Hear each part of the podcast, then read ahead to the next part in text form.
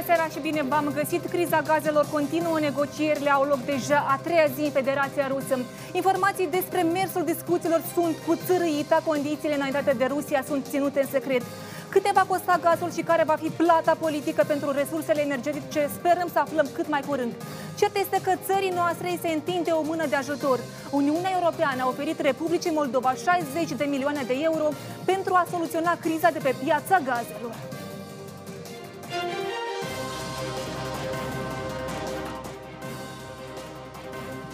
Sandu a convocat Consiliul Suprem de Securitate pe tema siguranței energetice. Acum iată că ne confruntăm cu o problemă gravă, rezolvarea căreia nu stă doar în puterile Republicii Moldova. Este vorba despre creșterea dramatică a prețului la gaze la nivel global și problemele ce țin de livrarea de gaze naturale. Creșterea prețurilor la gaze de 5-6 ori pe piețele internaționale în doar câteva luni nu este o normalitate, este o anomalie. Despre deciziile CSS anunțate de președinta Maia Sandu în contextul crizei din sectorul energetic, discutăm în câteva clipe.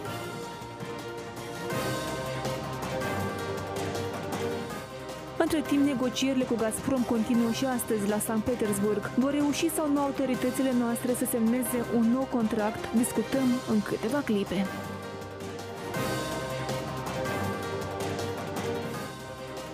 Deputații blocului comuniștilor și socialiștilor au cerut audierea premierului Natalia Gavrilița în Parlament.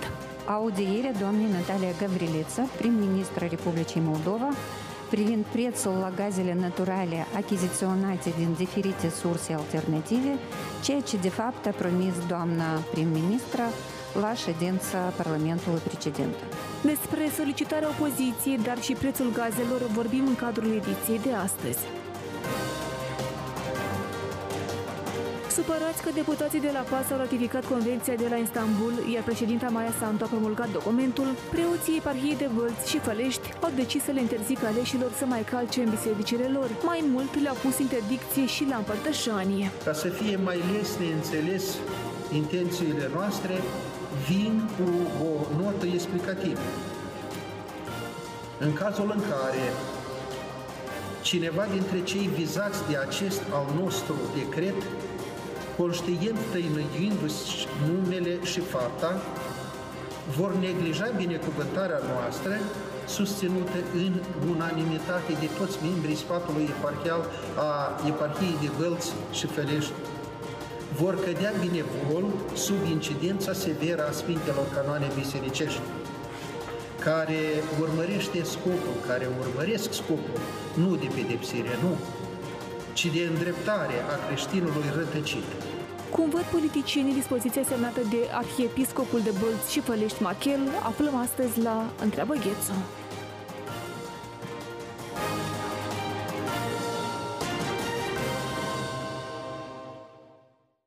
În această seară facem bilanțul săptămânii cu invitații mei din platou. Este vorba despre Denis Ulanov, deputat uh, Partid Ușor. Bună seara, domnul Ulanov. Bună seara. Ex-deputata Vitalia Pavlicenco. Bună seara, doamna Vitalia Pavlicenco. Uh, domnul uh, Alexandru Petru, fost deputat, și Ion Muntean, expert în energetică, IDIS Viitor. Bună seara, domnul Muntean. I-am invitat uh, și pe deputații partidului PAS, uh, din cei 63 de deputați aleși de popor, nu a binevoit nimeni să vină astăzi aici. Uh, am fi, avem întrebări și am fi vrut să aflăm mai multe răspunsuri, întrucât uh, au votat și situația, starea de urgență și am fi, întrebările sunt mai mult uh, la majoritatea parlamentară. Dar, în fine, uh, domnul Lanov, Iată, contractul de furnizare a gazelor uh, expiră poi mâine. Uh, acum au loc, zilele astea, inclusiv astăzi, uh, au loc negocieri în Federația Rusă. Și vreau să vă întreb, dumneavoastră credeți că după aceste negocieri uh, urmează să avem un nou contract cu «Газпром»? Наверное, можно сказать, что так или иначе газ в стране будет, потому что по-другому просто не может быть. Сама ситуация сложилась, безусловно, крайне,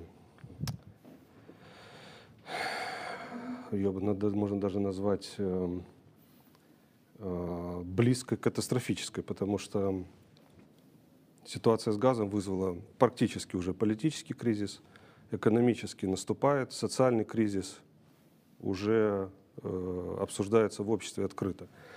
И понятно, что цена на газ – это цена умения договариваться. «Газпром» всегда и во все времена имеет две цены. Цена рыночная и цена уметь договориться. Вот уметь договориться – это то умение, которое власти должны э, реализовать в полной мере. И при всем том, что есть уже... avem, mai avem de lucrat?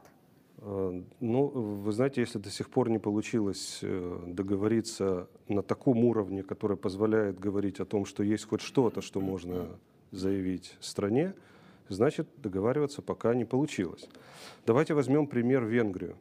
Страна Евросоюза, э, которая ограничена в своих определенных рамках принятия европей... э, решений на уровне Европейского Союза. Вы помните, что заявил премьер Венгрии, когда подписал контракт с «Газпромом» там, недели две назад? Что газовая проблема – это проблема безопасности, экономики и суверенитета нашей страны. А все остальное остается за рамками этого вопроса. Премьер Венгрии сделал то, что должны сделать фактически правительства любых стран. Евросоюза, стран, не входящих в Евросоюз. И цена на газ, если мы говорим о, о ситуации, которая сложилась, то вот если, если вот то, то, о чем я сказал, что «Газпром» имеет две цены. Цена политическая – это цена уметь договориться для тех всех, кто, например, Dar не входит... prevalează э, factorul politic sau cel economic? А здесь все до кучи. Абсолютно. Потому что мы прекрасно понимаем эм, позицию Российской Федерации в этой ситуации. Но переговорная позиция Молдовы, к сожалению, тоже оставляет желать лучшего. На фоне всех событий, которые происходят, э, скажем так, во внешней политике Молдовы, это право правящего большинства. Они выстраивают внешнюю политику. А, При этом мы имеем, скажем так, переговорную позицию, например, в отношении долга за газ. Мы не признаем, точка.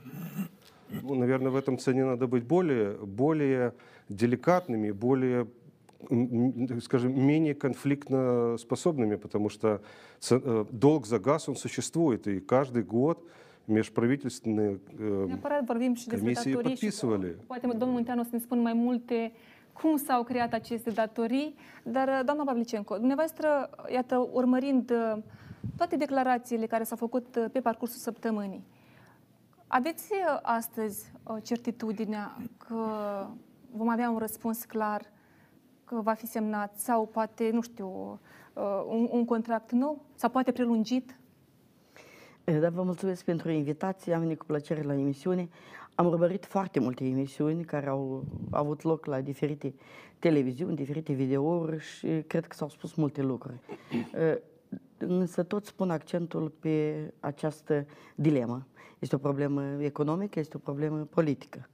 Eh, Eu cred că factorul politic este foarte important. Republica Moldova este un stat eh, aflat la eh, frontiera unor interese, est și vest, și în acest sens, având în vedere și eh, capacitățile de dezvoltare eh, a statului, economia, stadiul economiei, reformele care nu au avut loc, eh, sigur că este o problemă foarte mare pentru Republica Moldova să-și asigure de una singură și să poată plăti eh, gazele, mai ales într-o situație care acum se caracterizează printr-o eh, criză mondială. Am fost în două mandate deputat, vicepreședinte la Comisia de Buget și Finanțe, care atunci, după 98, s-a ocupat și de restructurarea obligațiilor și obligațiunilor și de m, problema legată iarăși de gaze și fiecare eh, parlament a încercat și eh, vicepreședinte politica externă. Eh, Și în acest sens am văzut eh, problemele complicate, chiar m-am ocupat îndeaproape și am publicat foarte multe articole și am avut audieri la comisii pe problema gazelor. Însă, din toate parlamentele, majoritățile și guvernele care au fost, noi nu putem spune că a fost eh, o majoritate și un guvern, în afară de gu- guvernul eh, ADR, care a fost atunci cu Sturza premier, care a încercat să rezolve ceva mai radical problema. Celelalte guverne și parlamente, de fapt, au prevalat prin faptul de a se înțelege cu Rusia, dar întotdeauna a fost un preț politic Aici s-a greșit? a fost un preț politic. Iată, acum m-ați întrebat dacă eu cred că va fi un contract sau nu. Eu cred că va fi un contract. Problema este oare ce plată politică va fi, pentru că fără un preț politic nu va fi. Și uh, ceea ce vreau să spun neapărat este că acum avem o situație unică, uh, când uh, o, un partid a obținut uh, o majoritate uh, destul de impunătoare în Parlament. Și având experiența parlamentelor și din Republica noastră, dar și din România și din altele, noi știm că atunci când ai un, un număr de deputați care poate lua le, decizii, poate schimba legi, trebuie să-ți asumi mantia riscului, mantia martirului politic și să știi că sunt momente când trebuie să iei niște decizii radicale. Mi se pare că ideea de a putea negocia pe care a exprimat-o domnul Olanov este bună, dar în acest sens trebuie să păstrezi demnitatea și verticalitatea, pentru că de multe ori a te înțelege este a ceda. Noi având o problemă separatistă, având toate problemele legate de energie, de furnizare de electricitate, de pistinistru, sigur că suntem într-o situație absolut deosebită. Și dacă Uniunea Europeană vrea să ne ajute, sigur că e foarte important ca acest ajutor să fie să fie poate și în sensul nu de a plăti banii la UE pentru Rusia și avea un contract, dar de a lua niște măsuri radicale care să fie pe viitor o da. asigurare a unei noi independențe și adevărate. Măsuri, măsuri radicale, care ar fi asta? Când vorbesc de măsuri radicale, am în vedere faptul că dacă noi mereu vom depinde de gazele rusești, noi nu știm cum va fi mâine, poi mâine cu prețurile, trebuie într-adevăr să ne gândim la diversificare. Dar diversificarea nu convine Rusiei, pentru că Rusia vrea să ne aibă în independență de ea, putând folosi gazele ca un Problema șantaj ce politic. mâine, poi mâine. Ce mâine, facem iarna asta? Mâine, da. okay. mâine, poi mâine, da. mâine, poi mâine, am auzit de mai multe ori îndoieli și nedumeriri de ce totuși nu se discută mai mult cu România. Pentru că există informații că din România există disponibilitatea de a se discuta mai, mai curajos. Am impresia că există, de ce vorbim de intransparență? Pentru că de multe ori s-a spus și sunt de acord că nu avem toată transparența legată de aceste negocieri. Eu cred că această intransparență vine de la frica de a nu spune mai mult care să defavorizeze un partid sau o guvernare, dar eu cred că apelul la solidaritate care a fost lansat de actualul președinte al Republicii Moldova ar însemna și o solidaritate în dificultățile pe care le are guvernul, dar cu condiția să fie transparent, cinstit cu populația, să știe că își poate asuma niște decizii impopulare, dar care în perspectivă să poată aduce o asigurare a unei independențe reale a Republicii da. Moldova. Вот если, да. Один маленький комментарий дополнительный в плане того, что госпожа Плющенко сказала. Евросоюз вчера, или, кажется, позавчера, в лице господина Пореля, четко сказал Молдове, договаривайтесь. Евросоюз занимает четкую позицию. Компенсации мы делать не будем всей разницы, потому что фонды ЕС это для членов ЕС, а дешевый газ это для членов ЕАЭС. Мы не там, не там. И Борель сказал, умейте договориться, если это прагматично и правильно для страны. Да. Дон Петков, dumneavoastră ca și acționar, drept că nu mult, mult um, 2% ați spus că aveți. Două acțiuni. Două acțiuni, da, două acțiuni. Uh, dumneavoastră așteptați vești bune de la Sankt Petersburg? Nu cred. În primul rând, din, din simplu motiv că dacă privim cu atenție poza aceea care a fost distribuită de Gazprom și cred că regia o are și dacă o are, poate cumva să o arate uh, telespectatorilor dumneavoastră și eu aș dori să o, să o descifrez. Dacă nu o are, eu o descifrez așa pe, uh, pe memorie. Deci, uitați-vă, în biroul domnului Miller sau în biroul de tratative domnului Miller, de partea Moldovei au stat 5 persoane. 5 persoane, din care unul era viceprim-ministru, Spânu. Imediat, colegii... Și restul, restul patru restul patru persoane lângă Fotografia a fost postată pe pagina domnului Spânu și rog da, este, din, da, din regie să... Dacă... Da, și deci lângă domnul Spânu au fost patru persoane din managementul de vârf a, a societății pe acțiuni Moldova Gaz. În opinia mea, este o rușine nemaipomenită. Deci domnul Spânu a condus pur și simplu delegația SA Moldova Gaz la Gazprom. Da? Asta, asta este în opinia mea. După, iată, uitați-vă, poftim. Îl vedeți pe domnul Spânu. Lângă domnul Spânu este domnul Ceban, care este șeful crămuirii sa Moldova Gaz. Lângă domnul Ceban stă șeful aparatului dânsului de la SA Moldova Gaz, domnul Mandraburca. Lângă domnul Spânu pe, pe stânga, da, stă domnul Tonu, este șeful direcției aprovizionare a gazelor de la SA Moldova Gaz. Lângă domnul Tonu, deci ultimul care este, adică primul care este uh, spre, spre noi, acum nu se vede.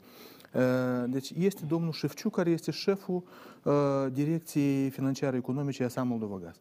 Uitați-vă vis-a-vis. Și dacă ne uităm vis-a-vis, eu mă întorc la domnul Miller după asta. Deci vis-a-vis o vedem pe o doamnă. Doamna este doamna Burmistrova. Ea nu este doar șefa Gazprom Export care dirigează cu toate exporturile gazelor din Federația Rusă în străinătate. Nu. Doamna Burmistrova este șefa Consiliului de Observatori a ESA Moldova Gaz. Conform statutului ESA Moldova Gaz, dânsa este, adică domnul Ceban este subalternul dânsii persoană nemijlocit. Deci ca să înțelegeți, da? De ce se întâmplă. Lângă doamna Burmistrova încoace stă încă un domn, uh, i-am uitat numele de familie, dar el este uh, la fel membru Consiliului de Observatori al ESA Moldova Gaz. Băi, și mă rog, acela ultimul de deja nu mai contează și domnul Miller, care este capi de tuti capi, da? Să înțelegem ce se întâmplă în, în, acea, în acea cameră. În opinia mea, este o rușine nemaipomenită. Deci, Domnul Spânu, încă o dată, uh, repet, a condus delegația ESA Moldova Gaz la Gazprom. ESA Moldova Gaz, cine nu știe, este deținută în 64% de acțiuni de uh, Gazprom. Despre ce puteau discuta acești oameni, eu nu știu, nu înțeleg, nu, nu, nu pricep. Poate eu mai pricep ceva în, în tratative, dar iată, așa tratative eu nu le numesc tratative. Ă, s-ar putea să ajungă la ceva. Numai că la ce vom ajunge? Ar tre- am trebui cumva să aflăm de la guvernanță. Apropo, acești guvernanță ar da. trebui cumva să-și reamintească că acum, ă, cel puțin vreo șase luni de zile, îmblau peste tot ă, cu transparență maximă. Deci solicitau transparență maximă, spuneau că venim la guvernare cu transparență maximă. Astăzi avem, prețul este secret de stat, tratativele sunt taină comercială, aceea este secret comercial, aceea nu vă spunem pentru că poate cumva influența prețul, aceea nu vă spunem pentru că poate cumva influența uh, jocurile la, la bursă. Vedeți o lacună de comunicare? Consider că da, este una extrem de mare, o lacună, dar nu e lacună, e ceva nemaipomenit. Deci noi ne așteptam cu toții, eu n-aș spune că eu sunt primul, uh, nu știu, sau Mm, optant pentru, pentru această guvernare. Nu, dar cei care, care au votat, eu cred că au votat pentru altceva. Astăzi vedem uh, că această Trecut guvernare timp, nu, poate, nu diferă de celelalte. Lucrurile se schimbă și vin și vremurile bune. Da, dar, da. dar această guvernare nu, nu, nu se deosebește de cealaltă. Bune, dar de celelalte grele. care au fost care au fost. Deci noi, măcar celelalte care au fost, noi măcar cunoșteam ceva prețuri, noi măcar cunoșteam ceva... E adevărat, uh, și noi, uh, presa, avem mai multe întrebări și cumva la conferințe mai mult uh, asistăm la briefing-uri decât la conferințe. Din păcate, deși s-a promis anterior multă deschidere și, cum ați spus, transparență. Domnul Muntean, iată, domnul Petkov spune că este o rușine. Uh, ce a văzut în pozele uh, publicate astăzi de domnul Spânu pe pagina sa de Facebook, dumneavoastră? Vedeți o problemă? La discuțiile respective, deci nu cunosc exact care este delegația finală până la urmă care a mers la Moscova. Uh, trebuie să, cunoaște, să înțelegem faptul că totuși uh, reprezentanții să Moldova Gaz, domnul Spânu, fiind uh, nou numit în funcție, nu cred că are suficient reușit să intre în esența tuturor problemelor. Și nu știu dacă cei din, din anturajul domnului Spânu, din actuala guvernare, la fel, sunt destul de inițiați, au reușit în termen atât de scurt da, să intre în esența problemelor. Desigur că toate informațiile și toate posibilitățile care pot fi negociate sau toate opțiunile care pot fi negociate, în primul rând se axează pe informația care uh, o reprezintă uh, reprezentanții să Moldova Gaz. De aceea mi este greu să mă expun în ce măsură este reprezentativă delegația a Republicii Moldova acum în negocieri. Dar credeți că astăzi, că iată până duminică Uh, se va bate palma și vom avea un nou contract sau poate prelungit un nou contra- o contractul uh, sunt valabile ambele, ambele uh, scenarii. Dar prevalează scenariul, cum credeți? Eu totuși sunt optimist că va fi prelungit contractul actual, ținând cont de fapt că de fapt ne-am obișnuit cu situația când um, contractul se semna ultima zi de, de negocieri. Deci timp încă mai este. În plus, de data asta lucrurile sunt mai interesante, fiindcă administrația de la Kremlin totuși profită de aceste zile, după părerea mea, cât se întinde cu negocierile, pentru a vedea care totuși sunt limitele și sunt capacitățile guvernării actuale de la Chișinău. Ori anterior lucrurile erau într-o oarecare măsură clare. Vă referiți avem... la presiune? Nu mă refer la presiune, mă refer la opțiunile tehnice reale pe care le are Republica Moldova la moment să importe gaze naturale. Ori anterior, această opțiune nu era examinată, nu era pe ordine de zi în agenda negocierilor. Acum existând acel gazoduct care face legătură cu România. Deja observăm volume aduse și pe alte trasee de import a gazelor naturale, de aceea nu exclud că se încearcă la maxim să se vadă care totuși sunt limitele și care ar fi capacitățile reale ca Republica Moldova să facă față acestei crize. Da, uh, pentru că nu avem niciun reprezentant al puterii, vreau să citez astăzi ce a scris domnul Spânu pe Facebook. Partea moldovenească își dorește semnarea unui contract de furnizare a gazelor naturale similar celui utilizat în ultimii uh, ani. În ceea ce ține de volumul datorii acumulate la întreprinderea Moldova Gaz, Guvernul Republicii Moldova consideră că el poate fi convenit, uh, convenit uh, de două părți doar în, în urma unui audit. Discuțiile au caracter constructiv și eforturile de a găsi un punct de intersecție a intereselor ambelor părți sunt intense. Uh, domn Petkov, credeți că semnarea unui contract similar uh, celui utilizat în ultimii ani e posibil? Ca să ajungem la contractul similar celor uh, ultimii ani, noi am trebuit și, în primul rând, guvernanții ar trebui cumva să, să ne spună. Și toată lumea ocolește uh, principala problemă care a dus la prețul respectiv pe care îl avem noi azi. Uh, reamintesc cine nu cunoaște. Noi avem astăzi, pentru luna octombrie, prețul 790 tire, nu, 790-800. Anume așa figurează în contract. Da? Și deci prețul final o să fie uh, stabilit la sfârșitul lunii conform uh, caloriilor uh, primite și așa mai departe. Așa sună în contract anume. Deci 790, 800 noi avem astăzi.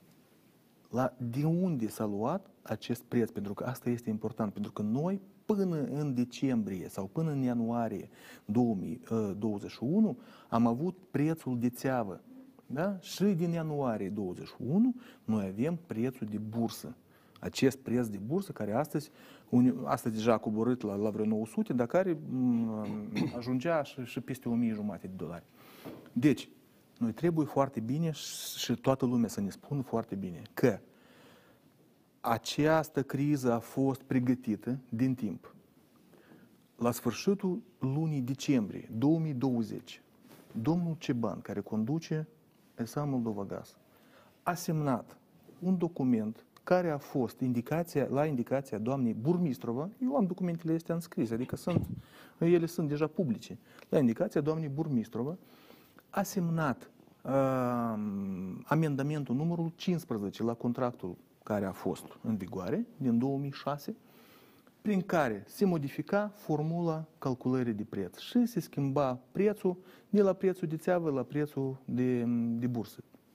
Deci, acești manageri da, au luat această decizie atunci când toată lumea într-un fel voia, da, că uitați-vă, la bursele internaționale sunt niște prețuri mai scăzute decât în Republica Moldova. Da, ele într-adevăr erau mai scăzute mai în primăvară, da, anului trecut, 2020. Ăștia, în momentul când prețul la bursă sărise, da, prețul de, la bursă deja ridicase. Ei iau decizia, a, păi dacă lumea dorește, păi noi atunci facem prețul de bursă și au schimbat, au modificat acest preț și l-au pus preț de bursă. În 29 ianuarie 2021 se adună adunarea generală a acționarilor ca să aprobe ceea ce deja semnase ce bani pe 30 decembrie 2020, e o încălcare de lege crasă. Și ca să înțelegi aceste contracte, nu se votează, nu se pot vota de reprezentanții Gazpromului. Reprezentantul Gazpromului, conform legii moldovenești, trebuie să iasă din sală. Și în momentul acesta, reprezentantul statului Republica Moldova deține 97% din acțiuni. acțiuni. Și el ridică mâna.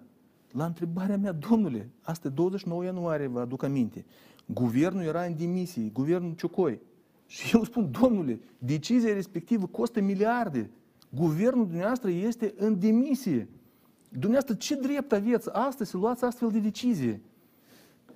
Deci asta eu vă spun ca toată lumea ca să înțeleagă. Deci formula respectivă este una ilegală, for, despre decizia respectivă care a fost luată, a fost informat prim-ministru atunci interimar, președintele Republicii Moldova, doamna Maia Sandu. Credeți că trebuie o anchetă în acest caz? Desigur, trebuie să fie un dosar penal pentru ca să toată lumea ca să cunoască din care cauză, cine a aprobat, cine a dat indicații. Eu cunosc cine a dat indicații. Domnul Țepordei, care a fost director general al Agenției Proprietății Publice, este o indicație înscris.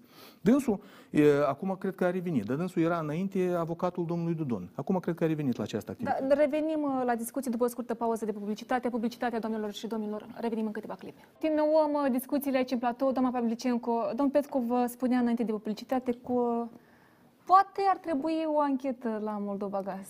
Păi uh, am mai discutat și eu cu specialiștii care uh, s-au, și-au uh, formulat pozițiile în diferite emisiuni, uh, pentru că această problemă o discută azi toți, vedeți, ea într-un fel a acoperit toate subiectele.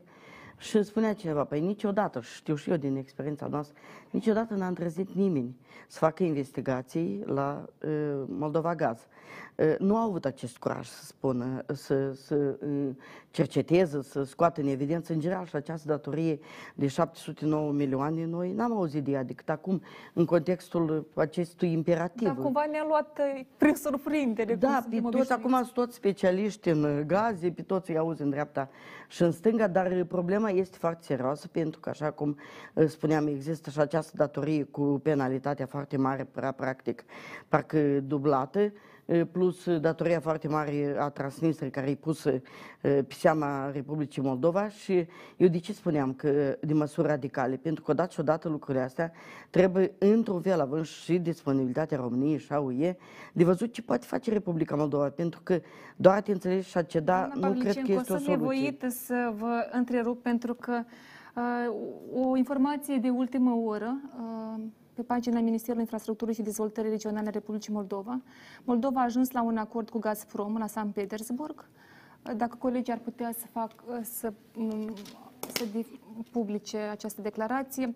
Citez, la San Petersburg s-au încheiat negocierile între delegația Republicii Moldova și Gazprom. Părțile au ajuns la un acord principal privind formula de preț, auditarea datoriei formate în cadrul companiei Moldova Gaz și necesitatea unor negocieri ulterioare pentru a stabili un calendar de achitare.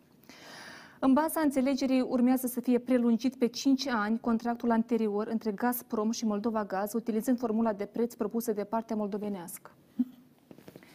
Livrările de gaz, conform noului contract, urmează să înceapă uh, din 1 noiembrie 2021. În octombrie, Republica Moldova a primit gaz în baza unei prelungiri de o lună a contractului cu Gazprom în volum insuficient. Diferența de volum a fost achiziționată în această perioadă pe piața spot prin intermediul Energocom. Da, Păi vreau ce să spun, uh, dacă Vreau să- au, au, au să le- realizat da. această înțelegere, acum vedem cum o să fie, dar datoria rămâne de gâtul Republicii Moldova, cealaltă datorie a Transnistriei neplătită rămâne de gâtul Republicii Moldova. Acum uh, auditul să vedem ce va arăta, pentru că dacă spun de, de eșalonarea uh, rambursării datoriei, până la urmă, uh, dacă un audit arăta că acolo de fapt s-au furat, că au fost mituiți anumite părți care Domnul Pavlicencu, au dar haideți, făcut pentru niște că a venit reprezentări. această noutate să le luăm pe rând. Faptul că s-a ajuns la un acord totuși între Guvernul Republicii Moldova și uh, autoritățile ruse, faptul că populația nu va îngheța e bine, care este prețul, ca să zic așa, economic, financiar în perspectivă și prețul politic, eu cred că pe parcurs le vom vedea. Tot una rămâne problema pentru o guvernare care are o majoritate în Parlament și un guvern, rămâne problema de rupt calul de la gard. Adică diversificarea uh, surselor de energie, e de- edificarea tuturor și elucidarea cauzelor și a veridicității, uh, autenticității acestei datorii, uh, într-un fel, eu aș spune, respingerea sau uh, realizarea unui acord cu Rusia, că această datorie care Transnistria n-a plătit-o să nu rămână de gâtul Republicii Moldova, doar speculându-se politica, păi voi vreți un stat întreg, iată plătiți pentru ei. Nu e normal o parte din populație să plătească și să ducă o greutate, iar o parte să nu plătească. Deci astea, problemele astea rămân.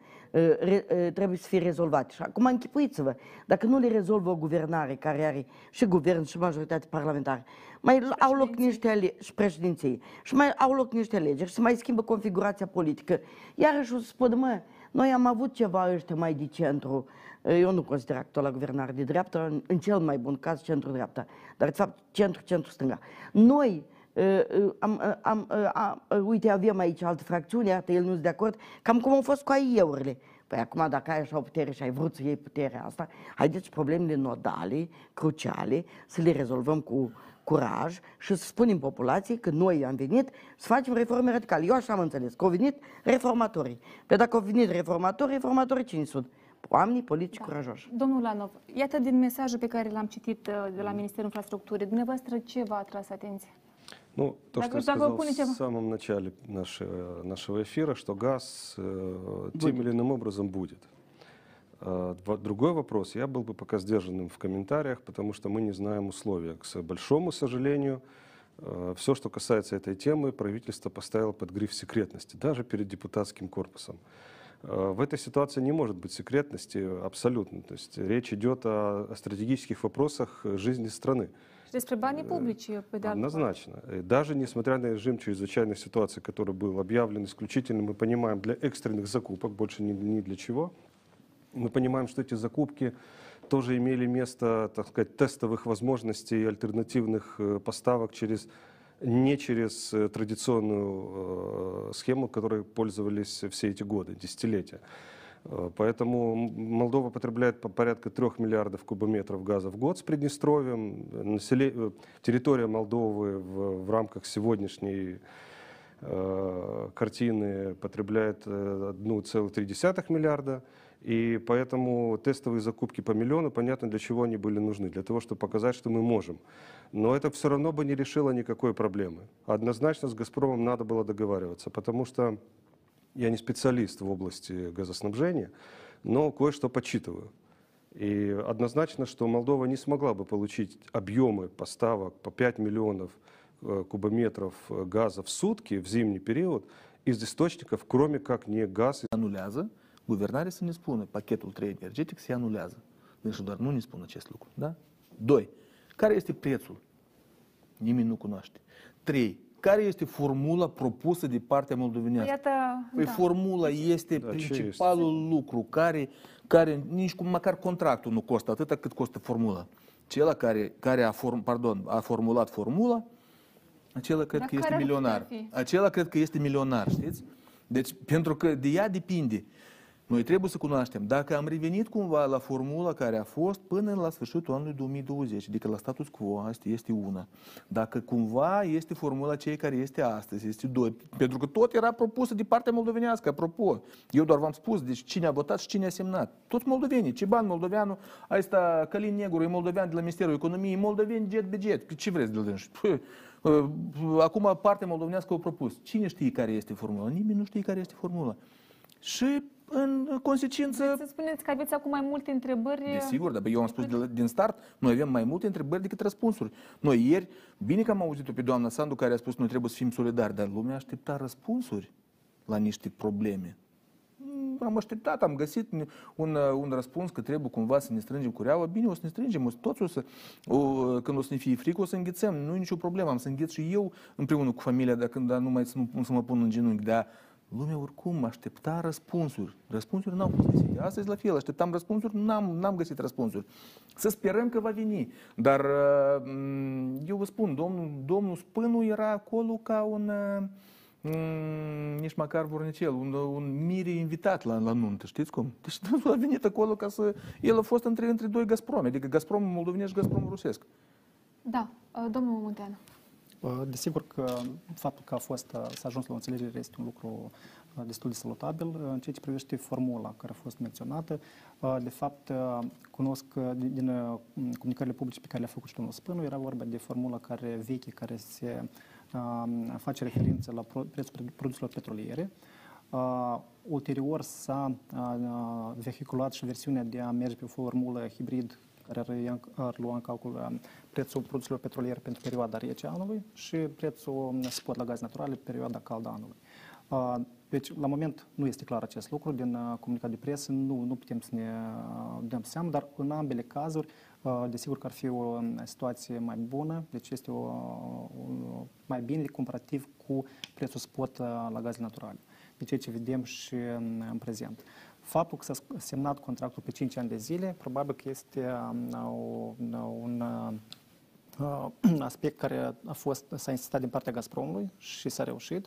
Uh, Totuși, uh, chiar și inițial era clar că nu, uh, Gazprom nu, va, nu prin, inclusiv Federația Rusă, nu ar fi renunțat așa de simplu la uh, Republica Moldova, la influența Republica Moldova, uh, stopând livrările de gaze naturale. Cum a spus și doamna Pavlicenco, este și regiunea transnistreană, uh, plus și uh, situația uh, uh, intenția lor de a controla situația în Republica Moldova.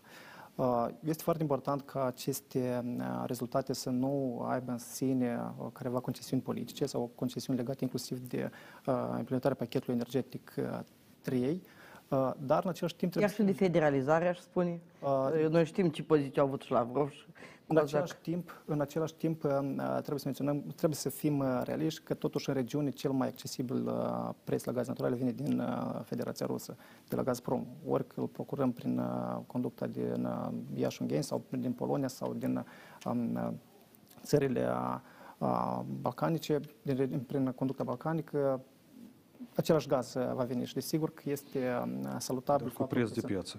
Preț de piață. Acum, uh, ce ține de uh, condiționarea datoriilor. Uh, desigur că datoriile reprezintă un element destul de important și faptul că s-a invocat din start ca aceste datorii să fie echitate eșalonate da, în trei ani de zile. În caz contrar, deconectăm gazul de la exact, 1 decembrie. Deci nu era o poziție de negociere, pe când mai mult o, șantaj? un șantaj sau o, o presiune pur și simplu politică asupra uh, părții moldovenești. În acest caz, deci era evident, nu poți să-ți asumi datorie de 700 de milioane de dolari pe parcursul 3 de ani de zile, deoarece asta are un, o presiune enormă asupra tarifului actual și evident că um, autoritatea de Chișinău la moment nu poate să-și asume aceste, aceste, uh, aceste condiții. În plus, noi avem, vorbim despre o datorie care nu este clar până la urmă cum s-a acumulat. O parte Dar din ea este... Asta e și întrebarea. Dumneavoastră, iată ca și expert, cum explicați uh, această datorie despre care, cumva despre datorie din stânga Nistrului, uh, cunoșteam. Se, se tace și nu s-a invocat această datorie da. în proces de negociere. În cazul datoriei uh, malului drept, deci uh, în mare parte aceste datorii reprezintă datoriile sectorului termoenergetic, care s-au acumulat până în anul 2007, din câte uh, înțeleg eu. Uh, perioadă când, până când tarifele la energie termică, la agentul termic, erau stabilite de către Consiliul Municipal erau tarife politice, acele tarife nu acoperau costurile efective și, prin urmare, s-au acumulat aceste datorii. Bine, nu pot să spun că în exactă măsură s-au acumulat 200 de milioane de dolari, 300 de milioane de dolari, dar marea parte a datoriilor reprezintă aceste datorii. Și deja penalitățile care au fost aplicate ulterior. Desigur că trebuie clarificată această întrebare și nu cred că noua administrație de la Chișinău, nouă conducere de la, la guvernului, a reușit să clarifice acest aspect sau să intre în esența acumulării acestor datorii și nu cred că în decurs de o săptămână ar putea să-și asume această datorie neavând o claritate.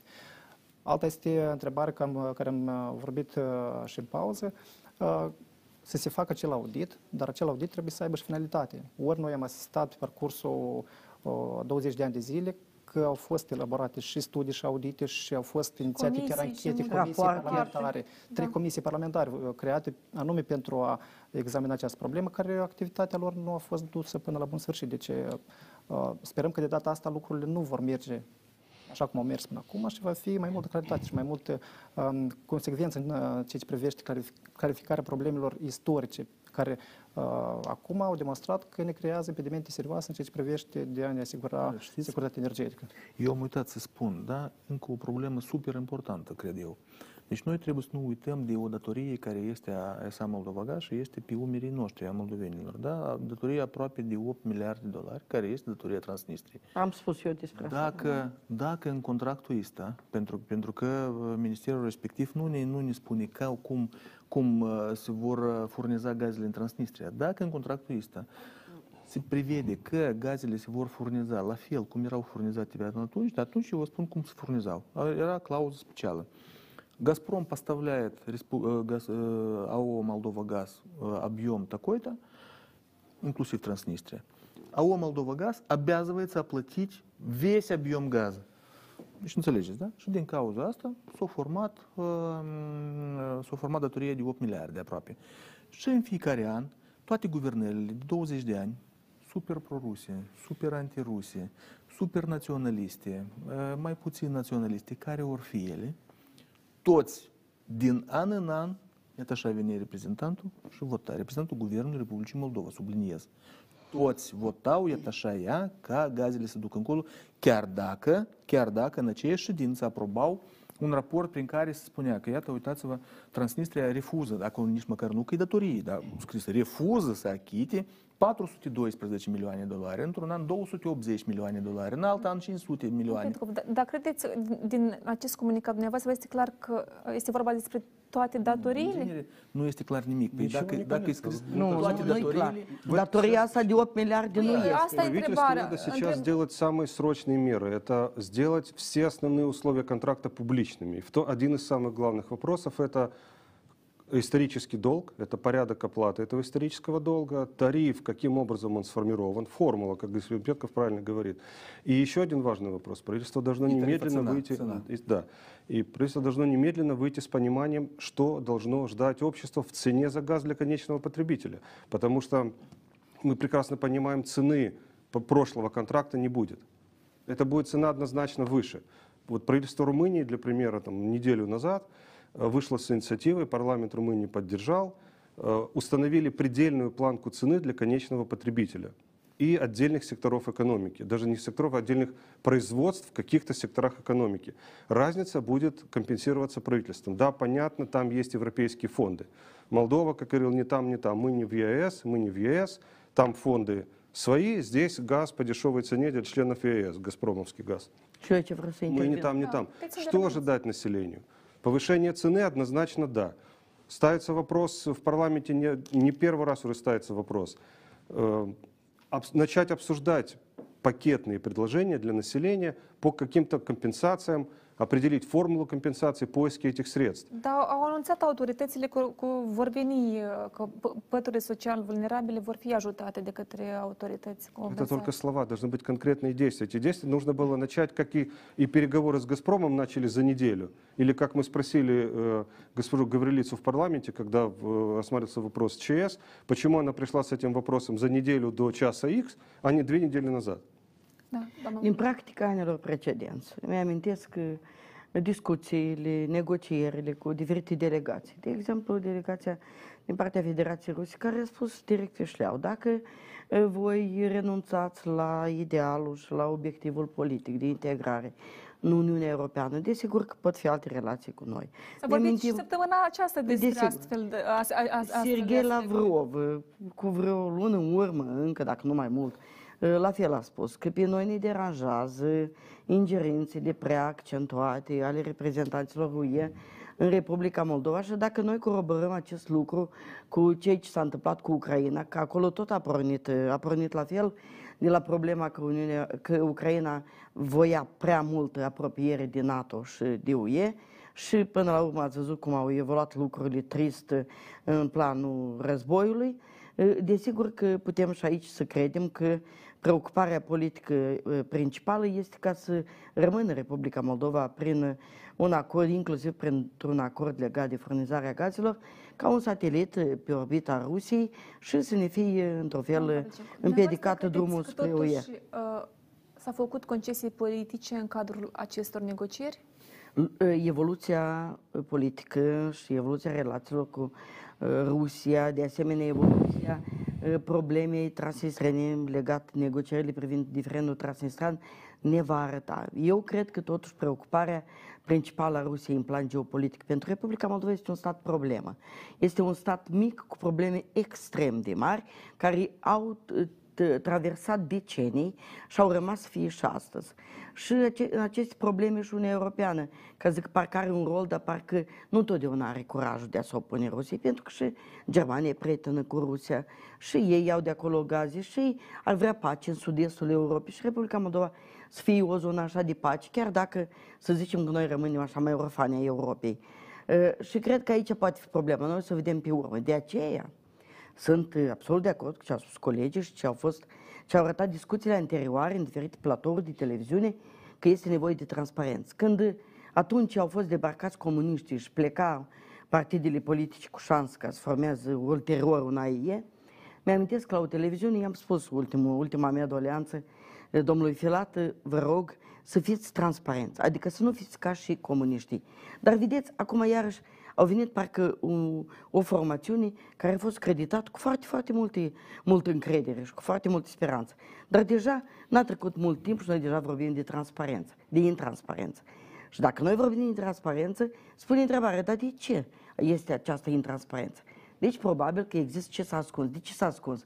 Ori te temi că pierzi popularitatea, ori te temi că ai niște Dar ne spuneți înțelegeri ce se ascunse. ascunde, uh, vă continuați gândul, doamna Pavlicenco, ce se ascunde după o scurtă pauză de publicitate. Revenim în curând.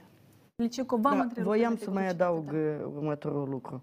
Având în vedere când îl ascultăm pe guvernator, între ghilimele, uh, Cozac, pentru Republica Moldova, uh, pentru că eu cam, îl cam așa îl percep, el vine aici ca șef și reprezentant al lui Putin, uh, nu cred că nu are el un foarte mare interes pentru a menține Republica Moldova într-o, proble- într-o situație stand-by. Adică nu prea spre UE, să vedem ce rezolvăm cu Transnistria, dar poate mai reîncercăm federalizarea. Și de ce spun că atunci când o echipă vrea și să-și asume o guvernare, este o răspundere imensă, este o răspundere crucială și vitală.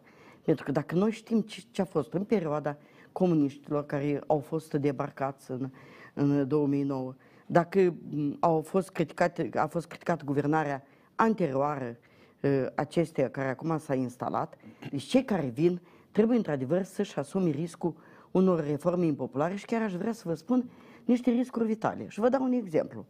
Uh, În, uh, în uh, mandatul al doilea, am fost, uh, în primul mandat am fost uh, reprezentat al Comisiei pentru Buget și Finanțe, în comisia care restructura uh, obligațiunile cu Gazprom, uh, iar uh, cu datoria noastră. Iar în uh, a do- al doilea mandat am fost reprezentant uh, al uh, Parlamentului în uh, negocierile dintre unul din grupul de negocieri uh, pe uh, legislative între Tiraspol și Republica Moldova.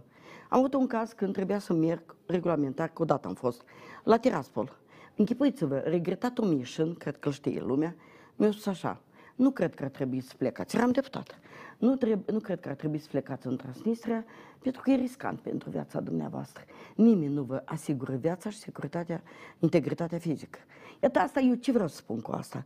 Dacă ai curajul, dacă vrei să te uh, să, să ai un dialog cu demnitate în fața unui colos cum e Rusia, știind ce problemă noi avem, iar gazul aici, iertați-mă, este o problemă fundamentală, pentru că fără gaze noi înghețăm și nu mai știm cine suntem și pot, pot fi revolte populare, sigur că trebuie să pregătești pentru toate astea și uh, să ai un dialog cinstit, curat, transparent cu populația, ca populația, într-adevăr, să-ți fie alături în momentele grele.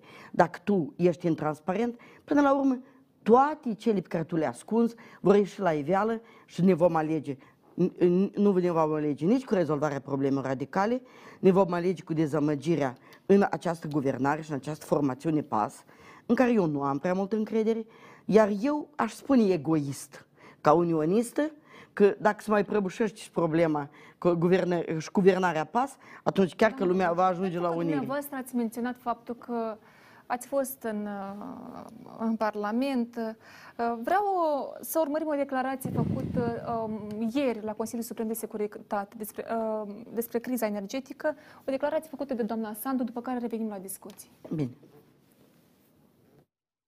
noastră este și mai grea din cauza guvernărilor irresponsabile care s-au perindat la putere în ultimii 30 de ani. Cei care s-au aflat la conducere până acum au folosit schemele din energie pentru propriul buzunar și nu au făcut nimic pentru ca țara noastră să nu ajungă într-un astfel de blocaj. În timp ce alte țări au investit timp de decenii în diversificarea resurselor energetice, în proiecte de energie regenerabilă, în proiecte de eficiență energetică, așa încât să se protejeze de asemenea crize, la noi sistemul energetic a fost o sursă constantă de corupție. Eu vreau aici să comentez Da. trei propoziții. Prima, ați văzut, a vorbit de scheme, da? Haideți să vedem. De acum se vehiculează pe aici, pe acolo, cu unde scheme se perpetuează. Suntem noi siguri că înțelegerea cu uh, Gazprom va însemna lichidarea schemelor de corupție, inclusiv în sectorul energetic. Pentru pe asta s-au bazat uh, foarte multe partide care și-au băgat oamenii și care au luat bani de acolo și care au avut comisioane parandăreturi și care, de fapt, și-au dezvoltat partidele și s-au perpetuat la putere. Doi, uh, diversificarea. Suntem noi siguri cu acest, această înțelegere care va fi realizată, uh, va favoriza și va porni diversificarea. Și al treilea, a lansat ieri președinte, președintele Republicii Moldova și un apel de solidarizare națională. Păi vreau să spun că e mare paradox și interesant. Noi, Partidul Național Liberal, în 2008, am lansat un manifest al solidarizării naționale, unde am prevăzut problemele și am descris problemele Doamna Republicii Pavlicic, Moldova și da. am spus că le rezolvăm Totuși, doamna prin Sanda a colaborarea spus cu că România. Este strânsă. și o vină a guvernărilor care au fost până în prezent. Eu aici vreau să vă Vreau spun să vă doar întreb pe atât. dumneavoastră și Da. pe domnul Petkov, ca ex-deputați, pe timpul când dumneavoastră erați în legislativ, ați avut putere legislativă prin vot, s-a discutat, domnul Petkov, despre diversificarea uh, surselor energetice, necesitate? Dați-mi voi eu aici să termin. Vreau pe să spun scurt. că- Da, pe scurt. Eu am fost deputat numai 9 luni cu majoritate uh, uh, în, uh, care a acoperit un guvern, e vorba de Sturza. În rest, am fost în opoziție. Uh, uh, Venea, ca să zic așa, am spun o chestie în premieră, fiul meu Vadim Brânzan și spunea, păi în Republica Moldova e numai comuniști și Pavlicenco. Domnul Petrov poate confirma că eu făceam cele mai multe interpelări și chiar mi-a spus acum înainte de emisiune câte limite și articole scriam și cât am luptat legat de problema gazelor. E drept, domnul Ce nu s-a Petrov. 98, reușit? Asta e 99. întrebarea, pentru că Dar pentru asta trebuie o majoritate stabilă, trebuie un președinte care să te sprijine. Lucescu n-a fost acest președinte, din potrivă, la, a, a stricat eu. Adică acum sunt alte condiții, doamna Dar credeți- credeți că moderatoare. o să le- și da. acum ei trebuie să facă. Atunci am încercat toți, Iată, eu pe toate le-am și încercat. opoziția poate susține, Și să, înțe- opoziția să poate înțelegem. unde e dreptate și ei uh, votează multe lucruri bune. Deci nu sunt așa o opoziție destructivă. Și eu mă bucur că acolo unde votez o problemă importantă pentru oameni, o votează. Acum, restul ce probleme are fiecare și ce bănuieli sunt, să, ex- să uh, îi exprime și să adopte Domnul poziții Petkov, Da, eu- dumneavoastră- instituțiile respective. Vreau să vă întreb dacă dumneavoastră vă asumați, iată, așa, un grăunte de vină.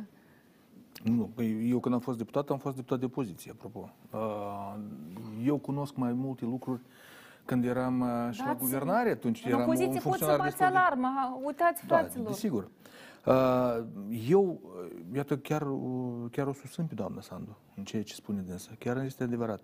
Problema, și acum o să ajung la anii 90 și începutul anilor 2000. Dar, uh, iată aici, doamna Maia Sandu trebuie acum să arate cum trebuie să fie. Și aici vreau să îi reamintesc că pe 20 octombrie, azi suntem în cât? 29, da?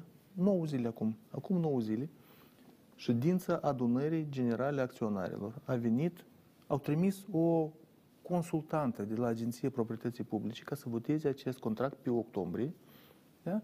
prin care se virau uh, volume de gaze în Transnistria. Da, micșorate, dar numai că la prețul de 800 de dolari.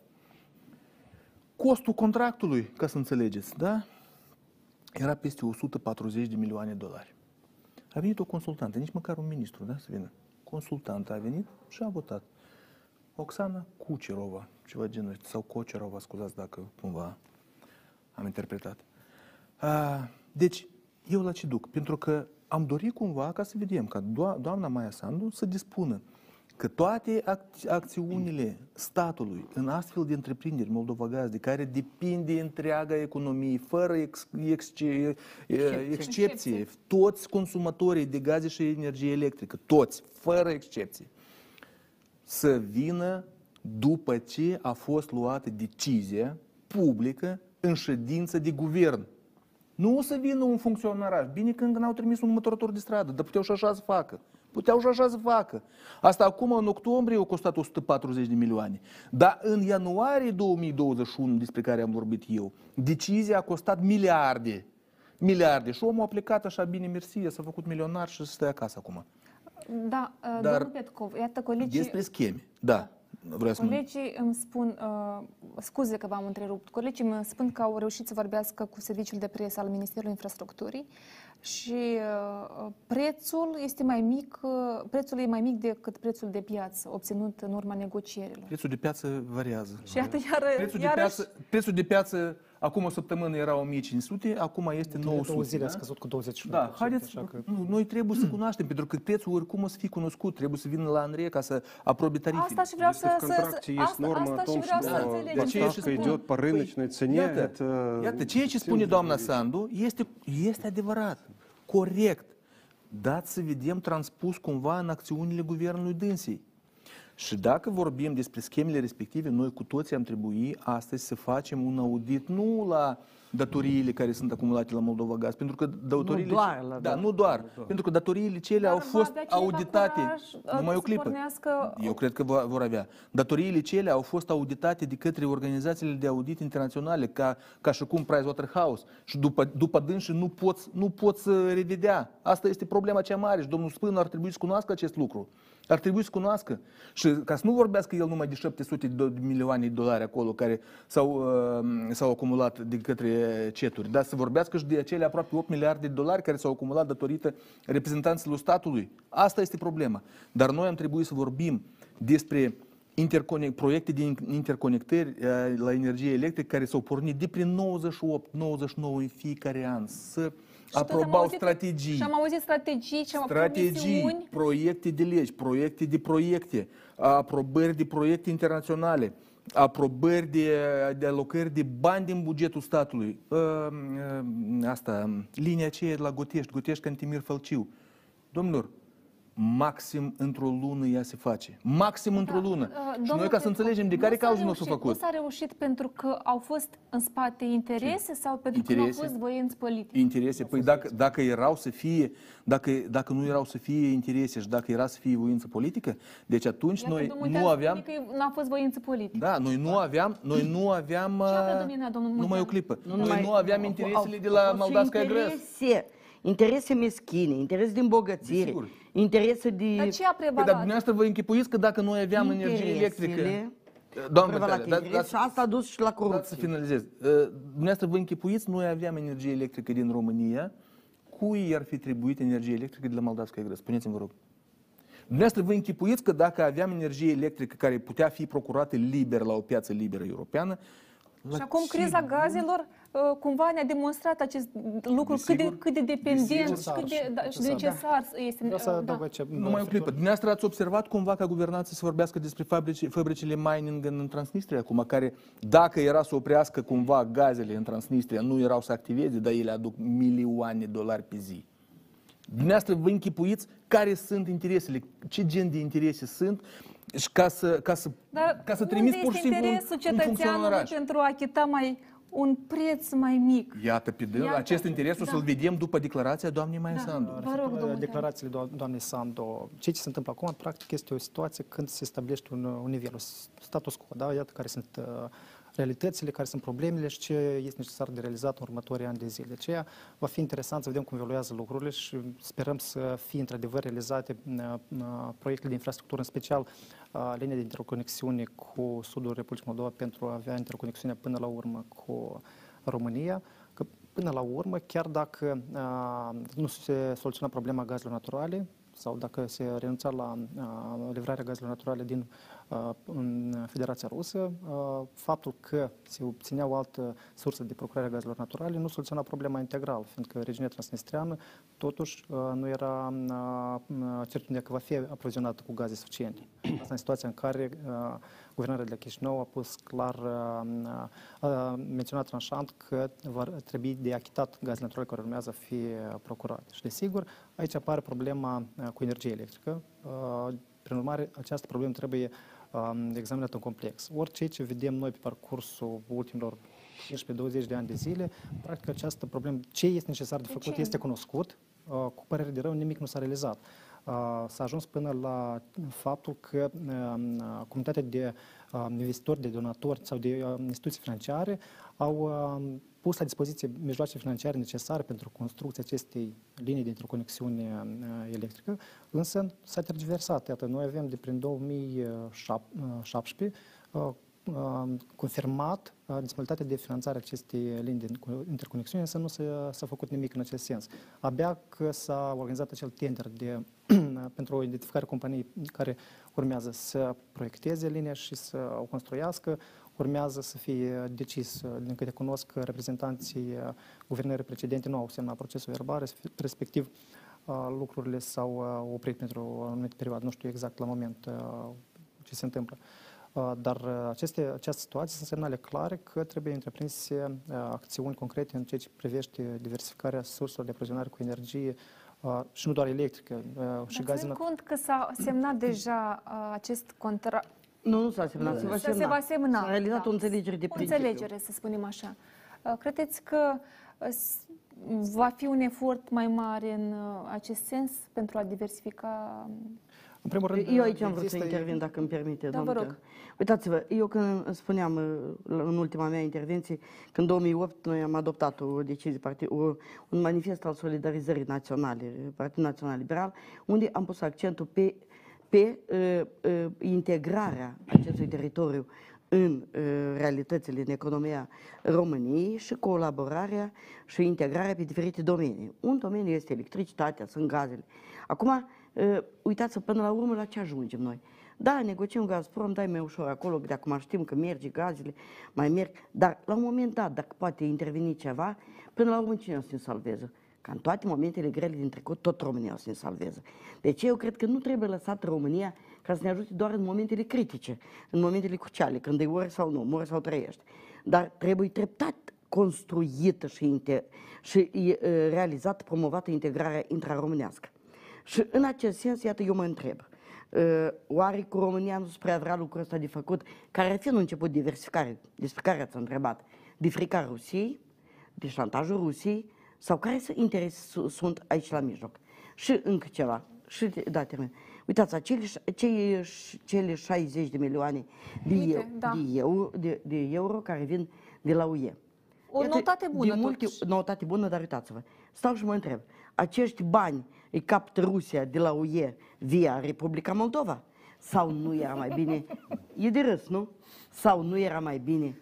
Și nu-i mai bine, să vedem, dacă ei vor fi folosiți Da, pentru vreau să ne, diversificare, ex- să ne explice domnul Petcu de ce de de ce? cupon. pentru diversificare și pentru ca să aducem gaze pe rezervă, pentru situații uh, nedorite uh, care se pot întâmpla uh, triste, în sensul și în direcția diversificării. Mie mi-ar fi trist să, iertați-mă de, cu, de cuvântul Rusia, să molgă Rusia banii prin Republica Moldova din UE.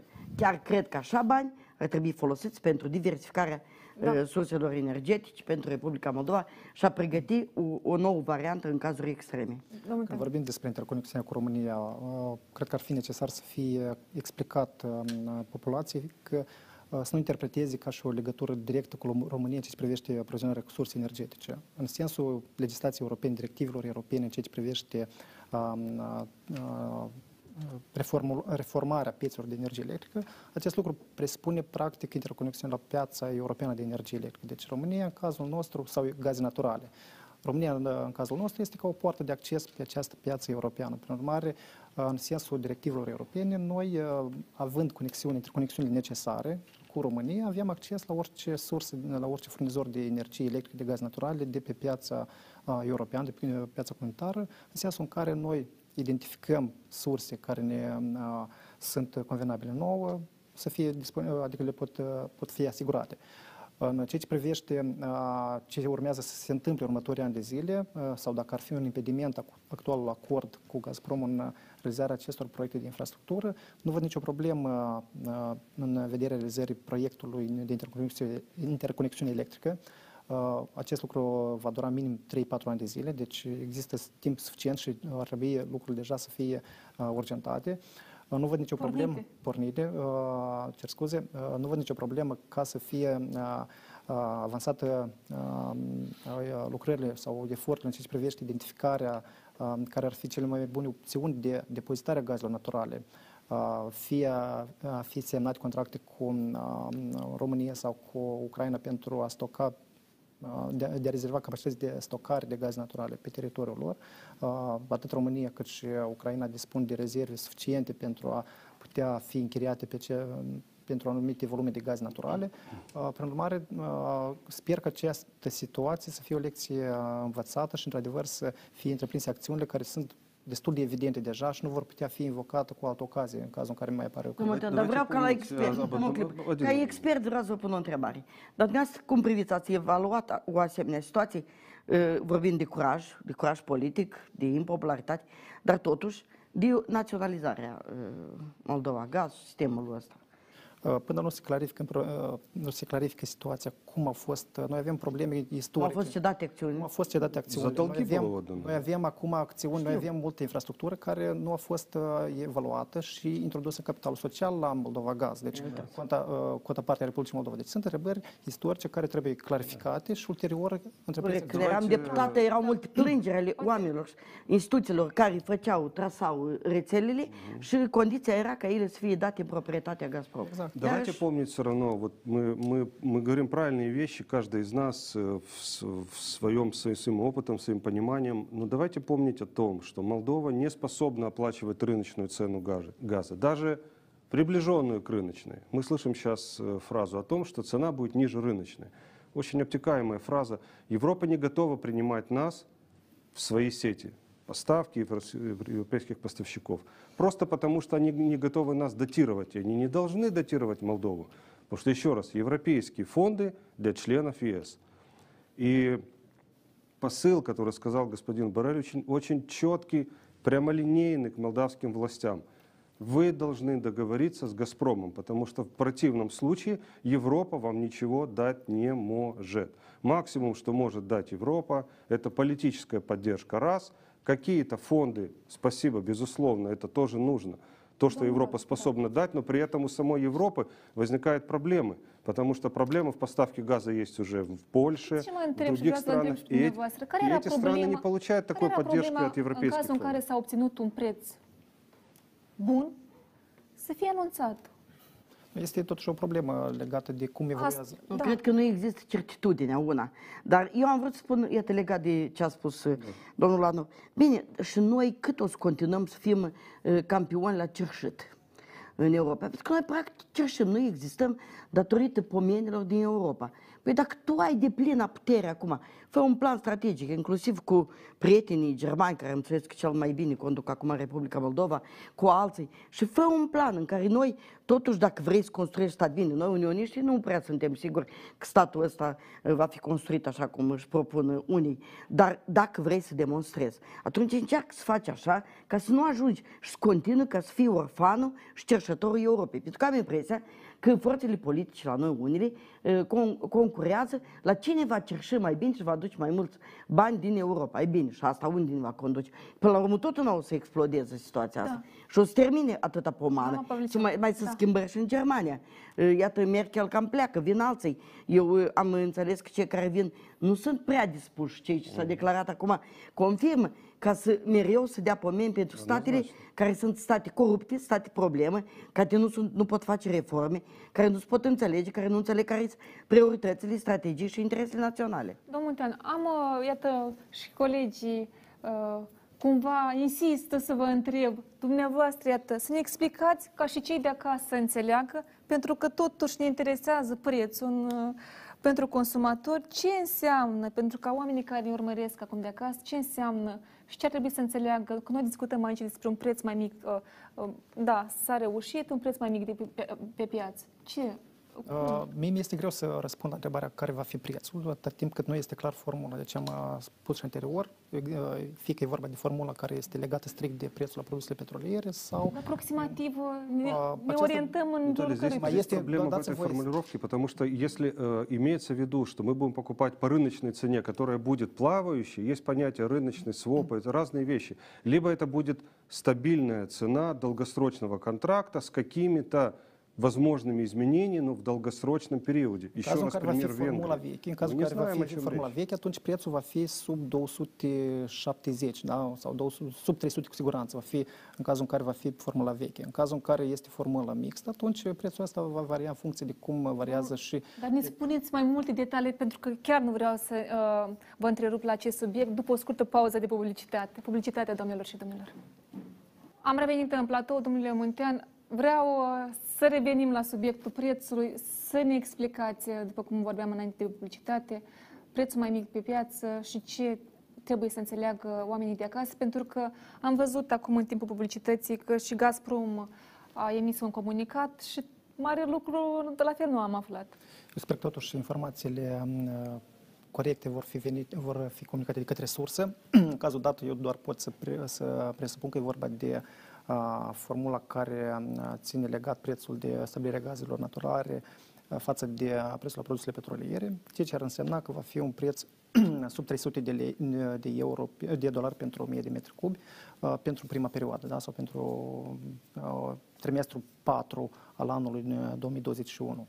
Uh, însă aici, pentru consumatorul final, uh, deja există semnali sau ar uh, trebui de explicat faptul că la, zi, la ziua de azi tariful actual nu reflectă realitatea. Ori, în tariful actual este inclus prețul la, de procurarea gazelor naturale, care era la începutul anului de 100 și 25, 100 și ceva de dolari mie de metri cubi, ori în trimestrul 2 acesta a crescut la 250 și ceva și în trimestrul 3 deja sub 300 sau aproape de 300 de dolari mie de metri cubi.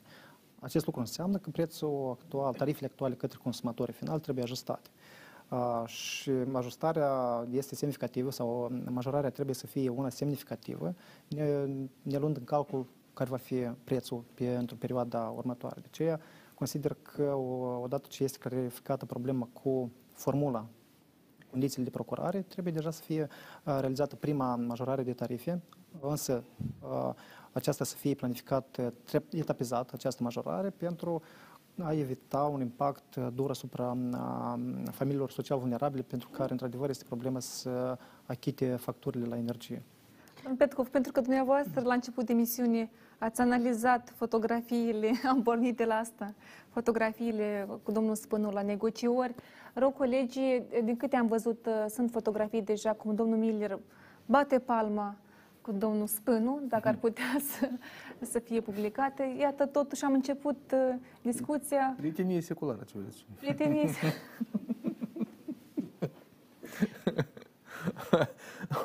nu, principalul lucru, știți cum, acum toată lumea, mm, într-un fel, mm, sărbătorește că, iată, uitați-vă, noi avem contract, s-a înțeles, uh, și o să trăim uh, iarna asta, nu știu cum rămâne cu... Nu înghețăm. Da, nu știu cum rămâne cu îndemnul doamnei președinte de ieri, adică el se anulează, nu se mai anulează, se mai solidarizează lumea, nu se mai solidarizează, ce face lumea, tot e interesant.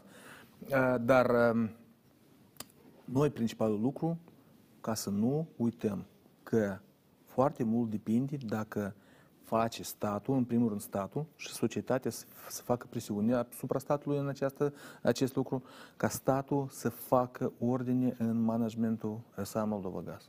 Noi trebuie cu toții să înțelegem că această, de această întreprindere sau de cum lucrează ea depinde cum lucrează întreaga economie. Întreaga economie a întregii țări. Și ca să nu credem că asta este o, o societate pe acțiuni proprietară, nu știu cui, subsidiară, nu știu cum, nu, nu, nu, de ea depinde. Și ăștia ca să lucreze conform sau să fie readuși în spațiul legal al Republicii Moldova, ca să înțelegeți. Ei astăzi nu lucrează în spațiul legal al Republicii Moldova. Ei pur și simplu neglijează toate legile, tot spațiul, tot, toate prevederile legale care sunt astăzi, uh, le, le sfidează. Eu de mai multe ori am spus, ceea ce face Gazprom în Republica Moldova este uh, un război hibrid în cea mai proastă mm, manifestare. manifestare.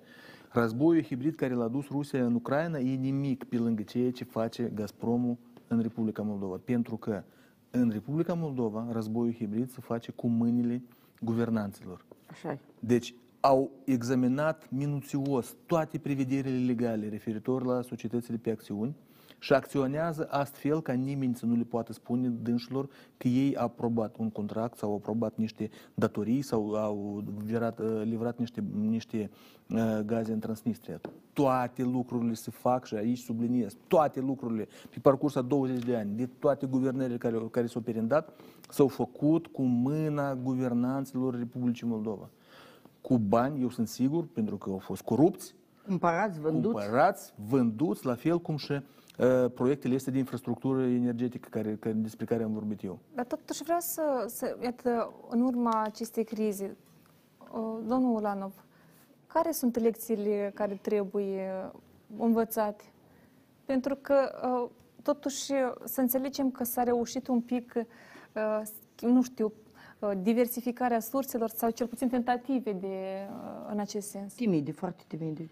Ну, еще раз, э, как мы прекрасно понимаем, мы еще долгое время не сможем э, пользоваться э, альтернативными способами поставки газа, как и альтернативными э, или там, возобновляемыми источниками энергии. Потому что, к большому сожалению, экономика Республики Молдова, ее нет, давайте скажем так, она никакая, уровня нет. И поэтому альтернативы и сложно, переговорная позиция Молдовы была еще сложна в том, что у нас нет альтернативы. Да, мы можем побряцать какими-то мускулами, сделать вид, вернее, что мы ими бряцаем, но это ни о чем. Потому что есть долги, потому что есть зависимость, потому что э, Молдова не способна и находится в такой ситуации геополитической и все остальное. Это не дает никаких преимуществ.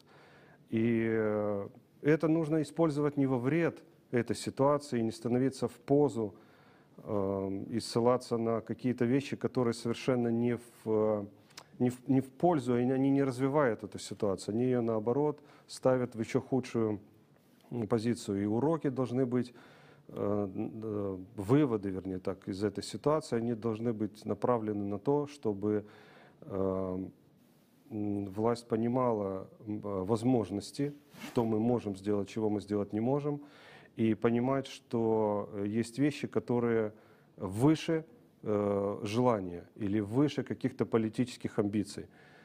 Молдова не сможет очень долгое время обходиться, покупать газ по рыночной цене обходиться без российского газа.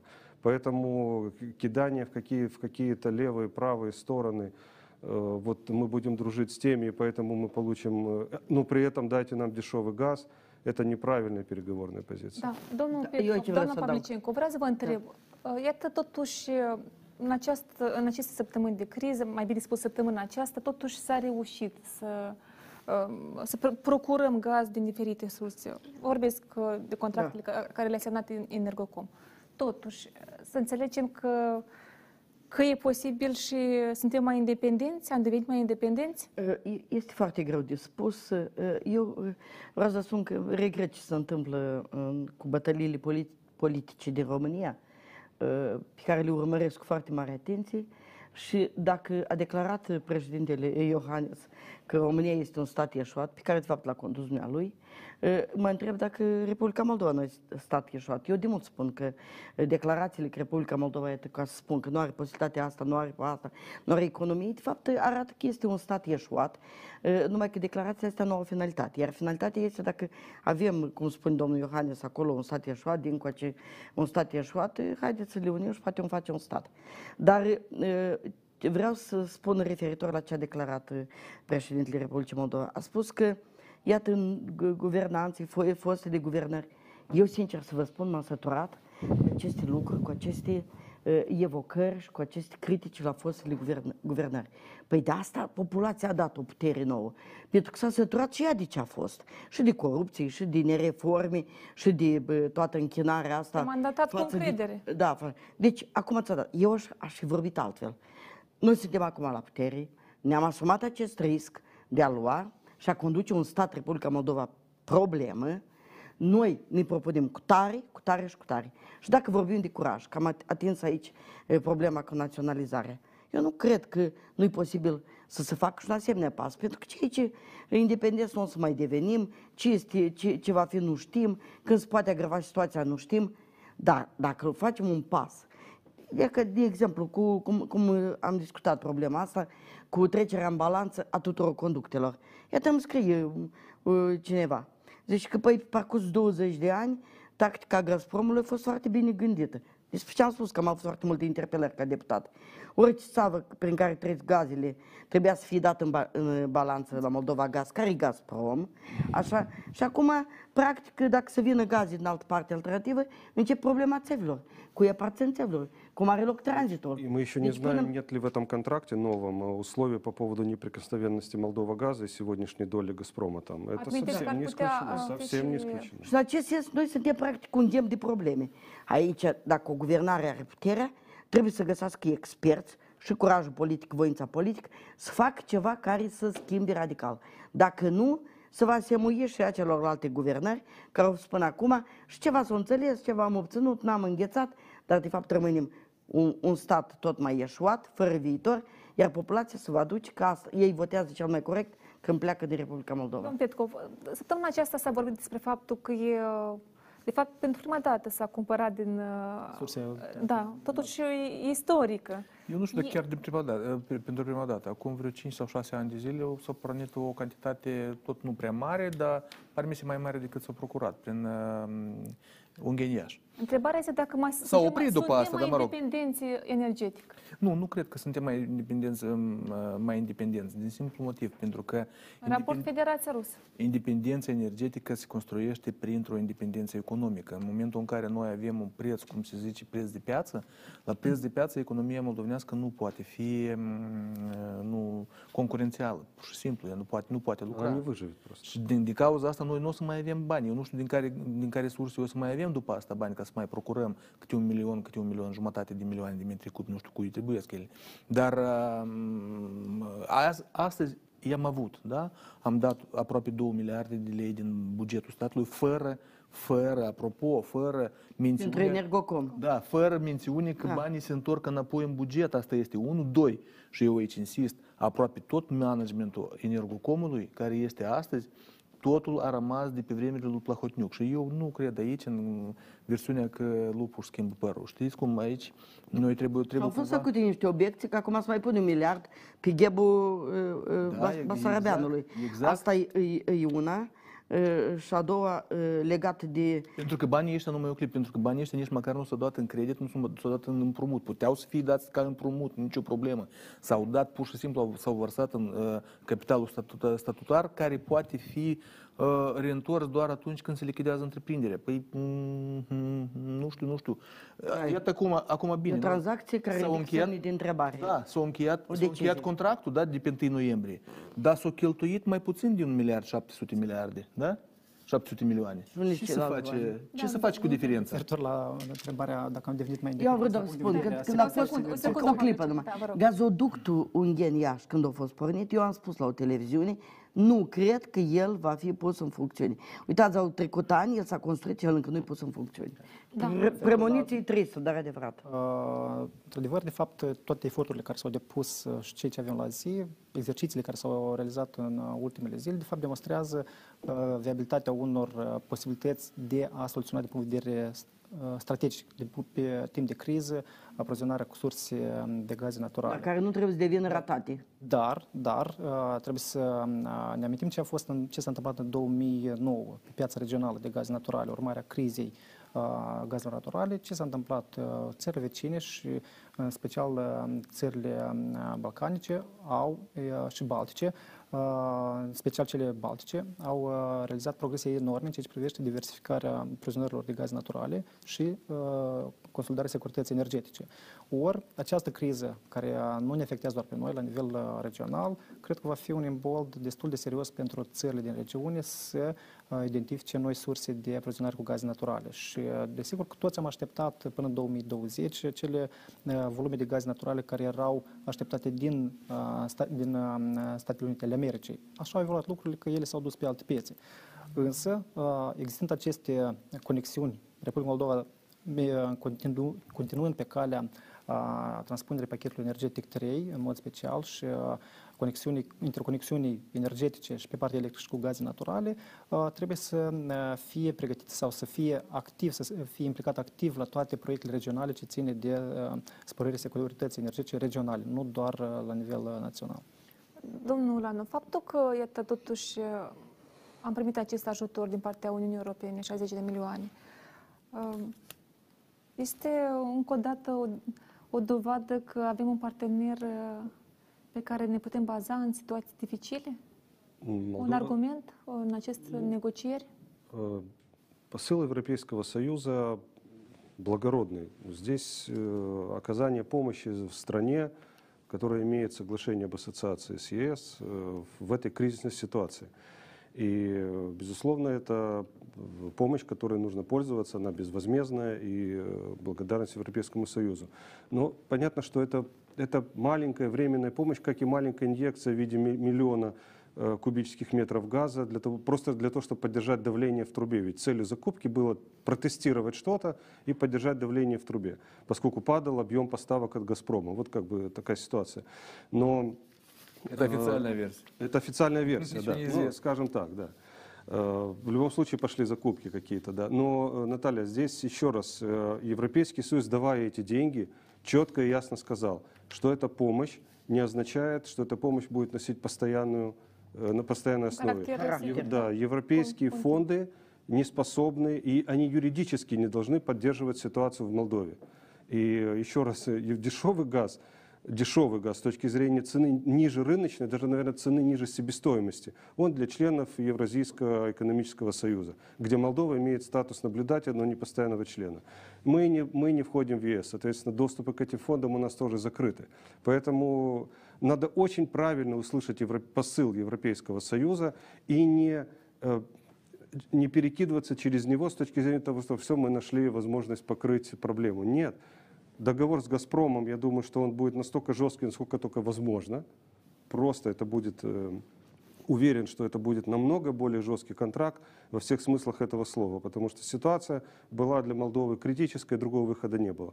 А с европейской стороны, кроме, кроме, к сожалению, в этой ситуации Европейский Союз не окажет поддержки другой, кроме как... э, Но при этом, почему говорю к сожалению? Потому что э, кидание к страны в крайности всегда приводит к таким ситуациям. Нужно уметь держать баланс для того, чтобы такой ситуации не возникало. Domnul Lanov, și- Dar eu aici vreau să adaug ceva. Do- doamna Dar eu Pavlic- totodată nu cred și n-aș vrea să cred că Uniunea Europeană, prin acest ajutor, de fapt stimulează Republica Moldova ca să înțeleagă astfel cu Gazprom încât să rămână satelitul ei politic și geopolitic. Nu aș vrea să cred asta.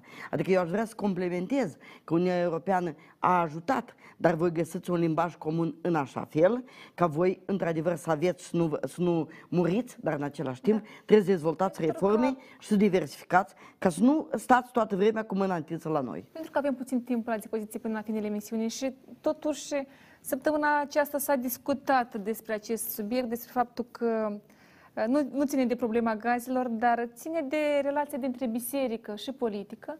Și vreau pe scurt să aflu poziția dumneavoastră, pentru că cumva s-a discutat mult în această săptămână. Urmărim o scurtă declarație, uh, după care uh, revenim la discuție. votanților legii distrugătoare de suflet numite Convenție Europeană, li se interzice Sfânta Împărtășanie în toate bisericile eparhiei de Bălți și Fălești a Bisericii Ortodoxe din Moldova, pe perioada de până la Duminica Cinzecimii a anului 2022.